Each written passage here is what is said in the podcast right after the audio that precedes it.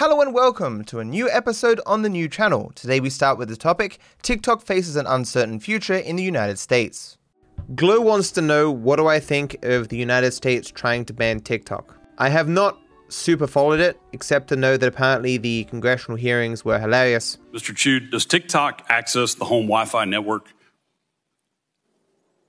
Only if the user turns on the Wi-Fi. I, am sorry, I may not understand the. So if I have question. TikTok app on my phone and my phone is on my home Wi-Fi network, does TikTok access that network?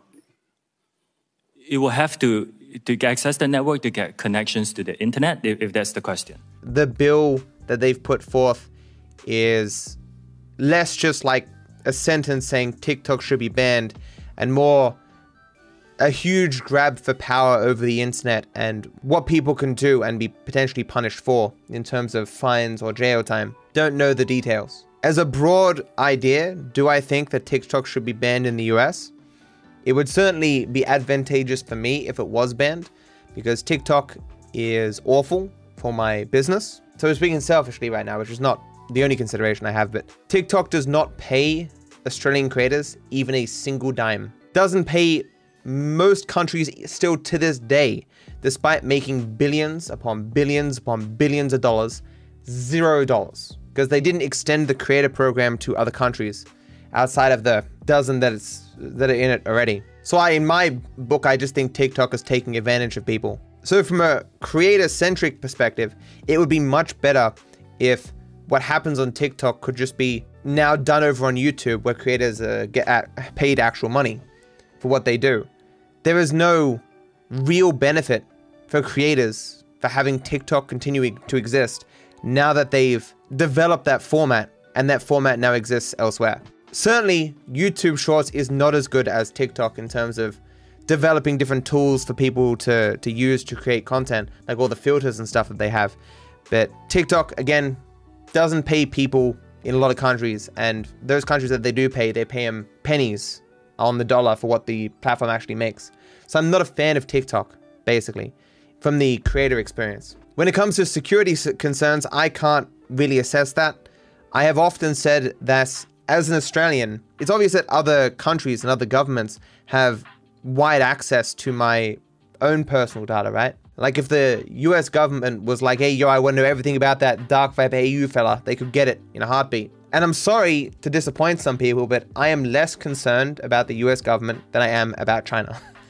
Despite America's disastrous foreign policy and, and the terrible things that they've done, uh, which I'm, it's beyond my ability to assess the, the nuances of all that. I don't like China and uh, don't trust them. Don't really trust the US either, but YouTube in general and even Google has not done me poorly over the course of my life, obviously. And so I would much rather have my fate be in their hands to whatever degree that it is than TikTok and um, China. I, I, don't believe for a second that the user data of uh, foreigners is not accessible to Chinese authority. I, I don't believe that for a nanosecond. Does it represent such a security risk that TikTok should be banned? I mean, considering how many apps are banned in China that are made by Western companies, it's tit for tat or whatever. It's it, expect to be treated how you treat others. It's somewhat insane for a, a Chinese-based back company to be like, oh, you shouldn't be banning apps of, of people from foreign countries. Like, my God, what, what country do you come from? The only downside of banning it is obviously all the people who have spent now years making content for the platform and have built themselves an audience there and have uh, enriched their lives by making that kind of content, having that kind of outlet, and that will be denied to them. Like, even if YouTube came to replace that aspect of the market that's currently filled by TikTok, that doesn't mean all those same people would be equally as successful. It doesn't mean that they will, eh, like every single person would just move over to YouTube Shorts or something. Like it would have negative ramifications for those who use the platform, undoubtedly. And that sucks for them. But I don't think TikTok is a responsible platform. I don't think it treats its creators well, and I don't trust those who run it to any degree. Like, like to what degree you can trust any private company is is very low. But even that tiny amount of trust you generally give companies, they can't even have that. China literally banned everything from most countries. yeah, basically. I guess maybe kind of like ripping off the band-aid as fast and as hard as possible to, to ban TikTok. But I think ultimately in the long term, it would be the better option. I, of course, can't speak on the actual bill that they're putting forth to ban it and the, from what I hear, overreach and uh, attempts to give themselves extra judicial powers. I, I can't speak to that. I would not approve of such things. But we're talking about the concept of banning TikTok in of itself. It was uh, removed from how that is actually going to be applied. I think it would be for the best. Not necessarily the best for everyone, but it'd be for the best in general. Because you're never going to have a change that affects the lives of potentially hundreds of millions, if not billions of people, where everyone's going to win out with such a change.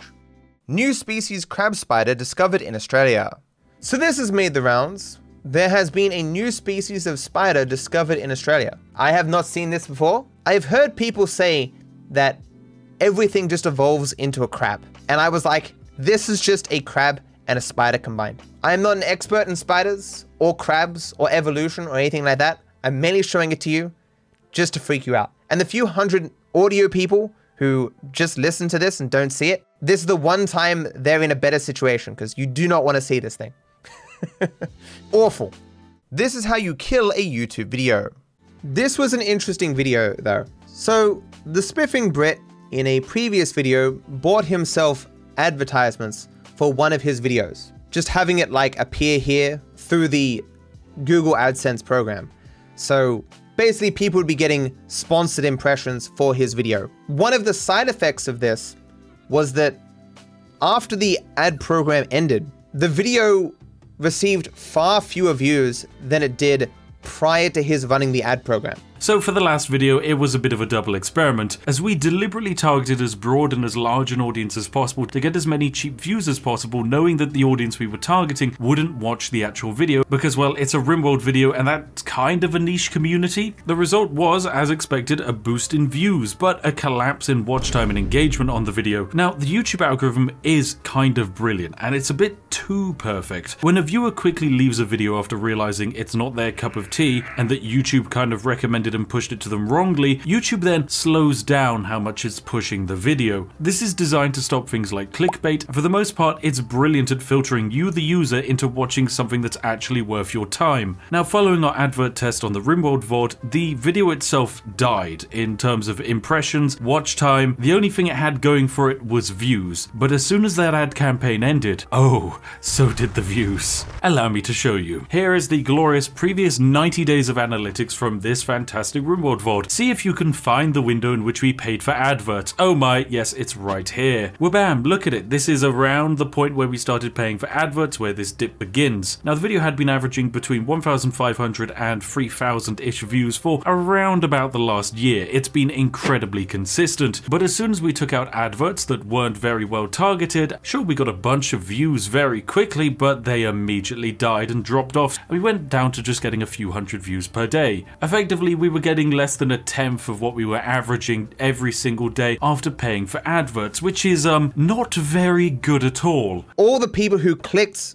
via the sponsored impressions were people who are less likely to watch the video for a long period. So they might click, watch 10 seconds and go, oh, this isn't my thing, then leave. Or like a lot of people were being given these impressions, but weren't clicking them. And so the algorithm was like, well, this video must suck all these people are ignoring impressions for the video, and those who were clicking it weren't watching for a long time. And so after the ad thing ended, it showed the video naturally to less people. And the reason why this is of relevance to me is because this seems to be somewhat of what reaction content does, where impressions given naturally here are done with the full weight of the algorithm trying to find the exact right person who would watch a video for as long as possible. Where reaction videos aren't doing that. The algorithm is trying to find people who will watch the reaction video, not people who will watch the original creator.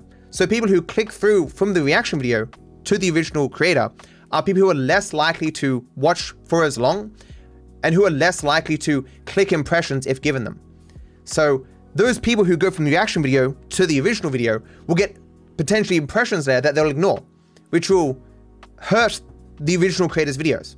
Either that or they might click on a video and be like, I'm not actually interested in this and click off earlier, where a normal viewer wouldn't do that. There is this idea that all exposure is good exposure.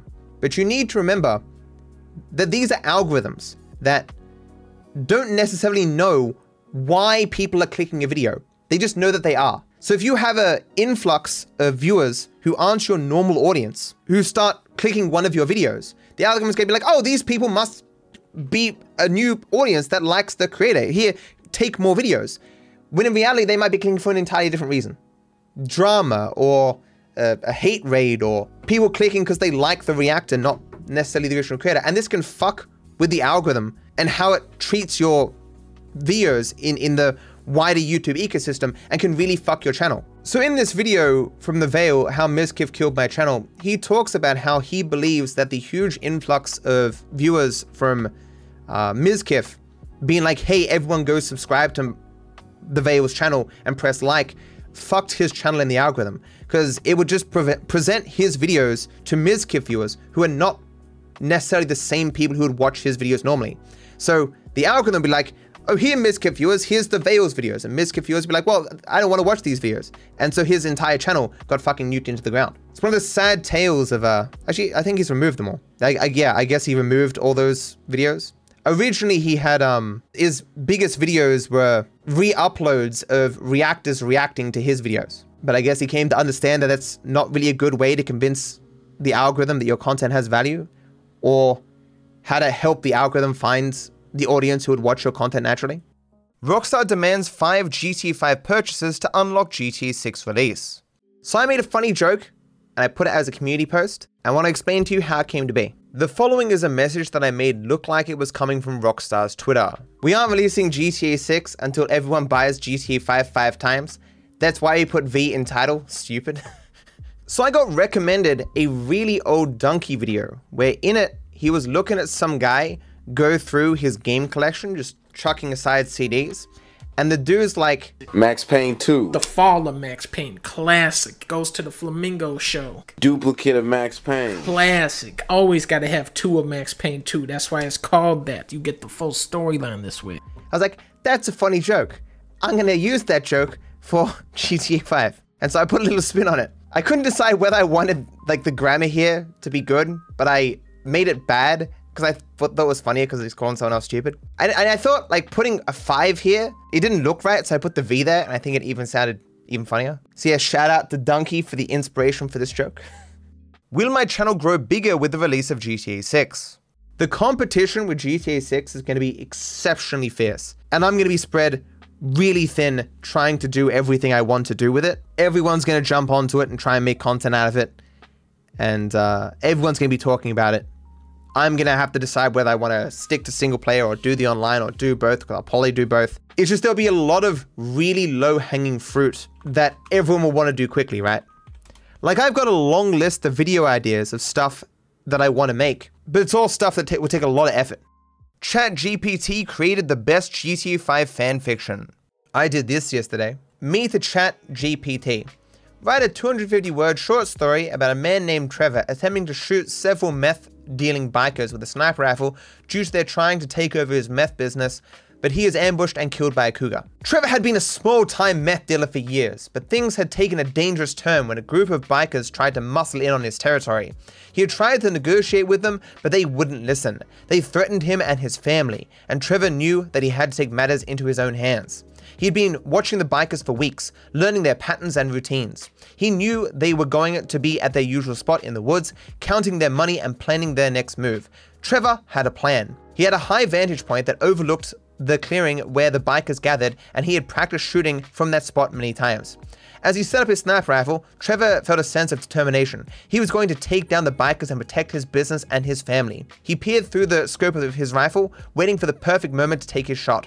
But just as he was about to pull the trigger, he heard a rustling in the bushes behind him. He turned around, and before he could react, a cougar leapt out of the foliage and pounced on him. Trevor tried to fight back, but the cougar was too strong. Its sharp claws ripped through his flesh, and its jaw clamped down on his neck, cutting off his air supply.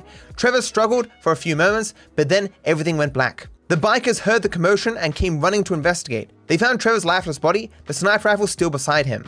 They didn't know what had happened, but they knew that they had won this round. The Cougar had taken care of their problem, and they could continue with their plans to take over the meth business. So this is clearly not written perfectly. There's a little bit of repetition and whatnot, but like, it's still fine. I have heard that people have basically used AI to write books and then they've submitted it to places in the hopes of just getting a handful of sales for a little bit of money. But could you imagine like a person who's actually writing a book, getting like a little bit of writer's block, not knowing how to write a particular scene, and then just throwing a little bit into chat GPT and seeing what comes out, and then taking some ideas from that and then getting past their writer's block to make something actually good. Like I could see that happening, right? As a tool to make things a little bit easier, you can see how this is going to be wonderful for people. This is why I created the Rambles podcast channel.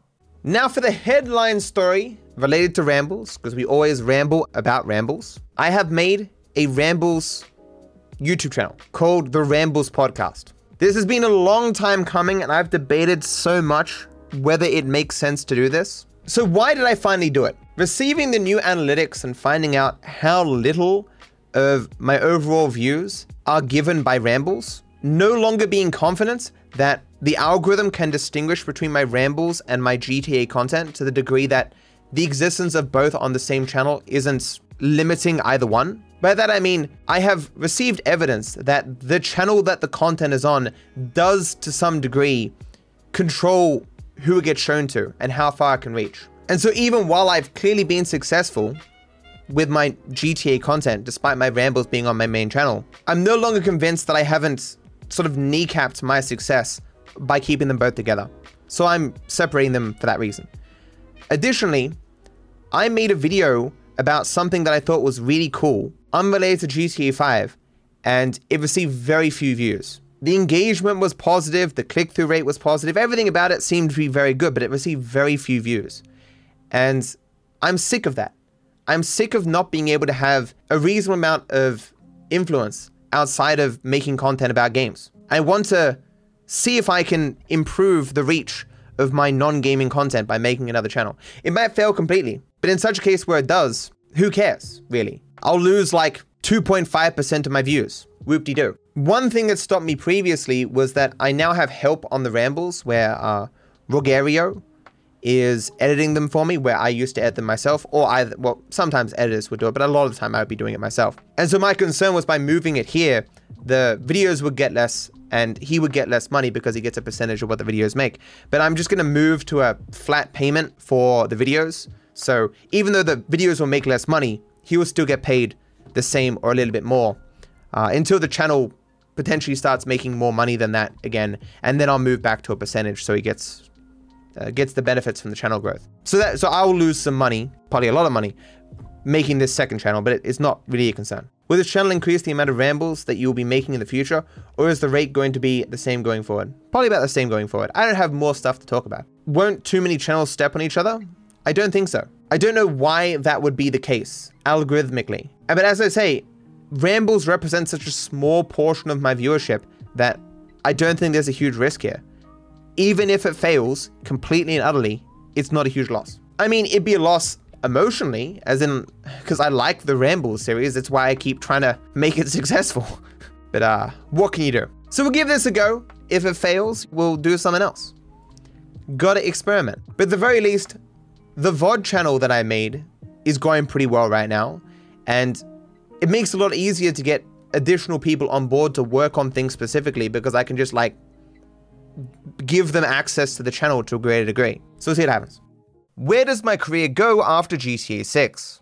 I looked at an old streamer recently, one I used to watch a long time ago, who used to be like one of the biggest streamers on Twitch, an old Hearthstone pro, and they were getting 2,000 viewers a stream, which may seem like a lot, except that they used to have like 15,000 or something. And the YouTube channel was so dead. Like, they were hemorrhaging subscribers. They were losing followers on Twitch every week as well. But all they're playing is like Slay the Spire and stuff. Or like like what I'm doing with like Binding of Isaac and stuff. All these small indie games that no one really gives a shit about, but like that are super fun to play. And uh, I, I looked at that and I'm like, wow, that is totally to be me one day. 10 years from now, when GTA 6 is like a bajillion years old and I've done everything conceivable with it, I'm just like, yeah, that's me. I'm done. Let's just play Binding of Isaac, Slay the Spire, and Noita forever. But I feel like I'm doing that now. These last couple of weeks where I've just been playing these small games over and over again. It's a very different vibe streaming for funsies than it is uh, streaming for YouTube content because you can still have fun, but you know at all times like this this is got to be content. You know, you, you can't really just chill and relax. You can't just sit and be silent for five minutes. You gotta you gotta make stuff out of this. Always got to be switched on and engaged. When you play these small indie games, it's just like, eh, we're having some fun. It's cool. And then the sorts of games that benefit the most from this sort of exposure that they get in live streaming, because they're like infinitely replayable games. What is cotton candy called in Australia? Xander and Yalnif says apparently candy floss or cotton candy is called fairy floss in Australia. Is this true? Yes, it is. But we also call it cotton candy. I very rarely hear it called candy floss. Actually, I probably hear all three, but fairy floss is most common. Fairy floss, cotton candy, and candy floss. Now you know. So we ended here. Thank you for watching and joining me on my new channel. I wish you all the best.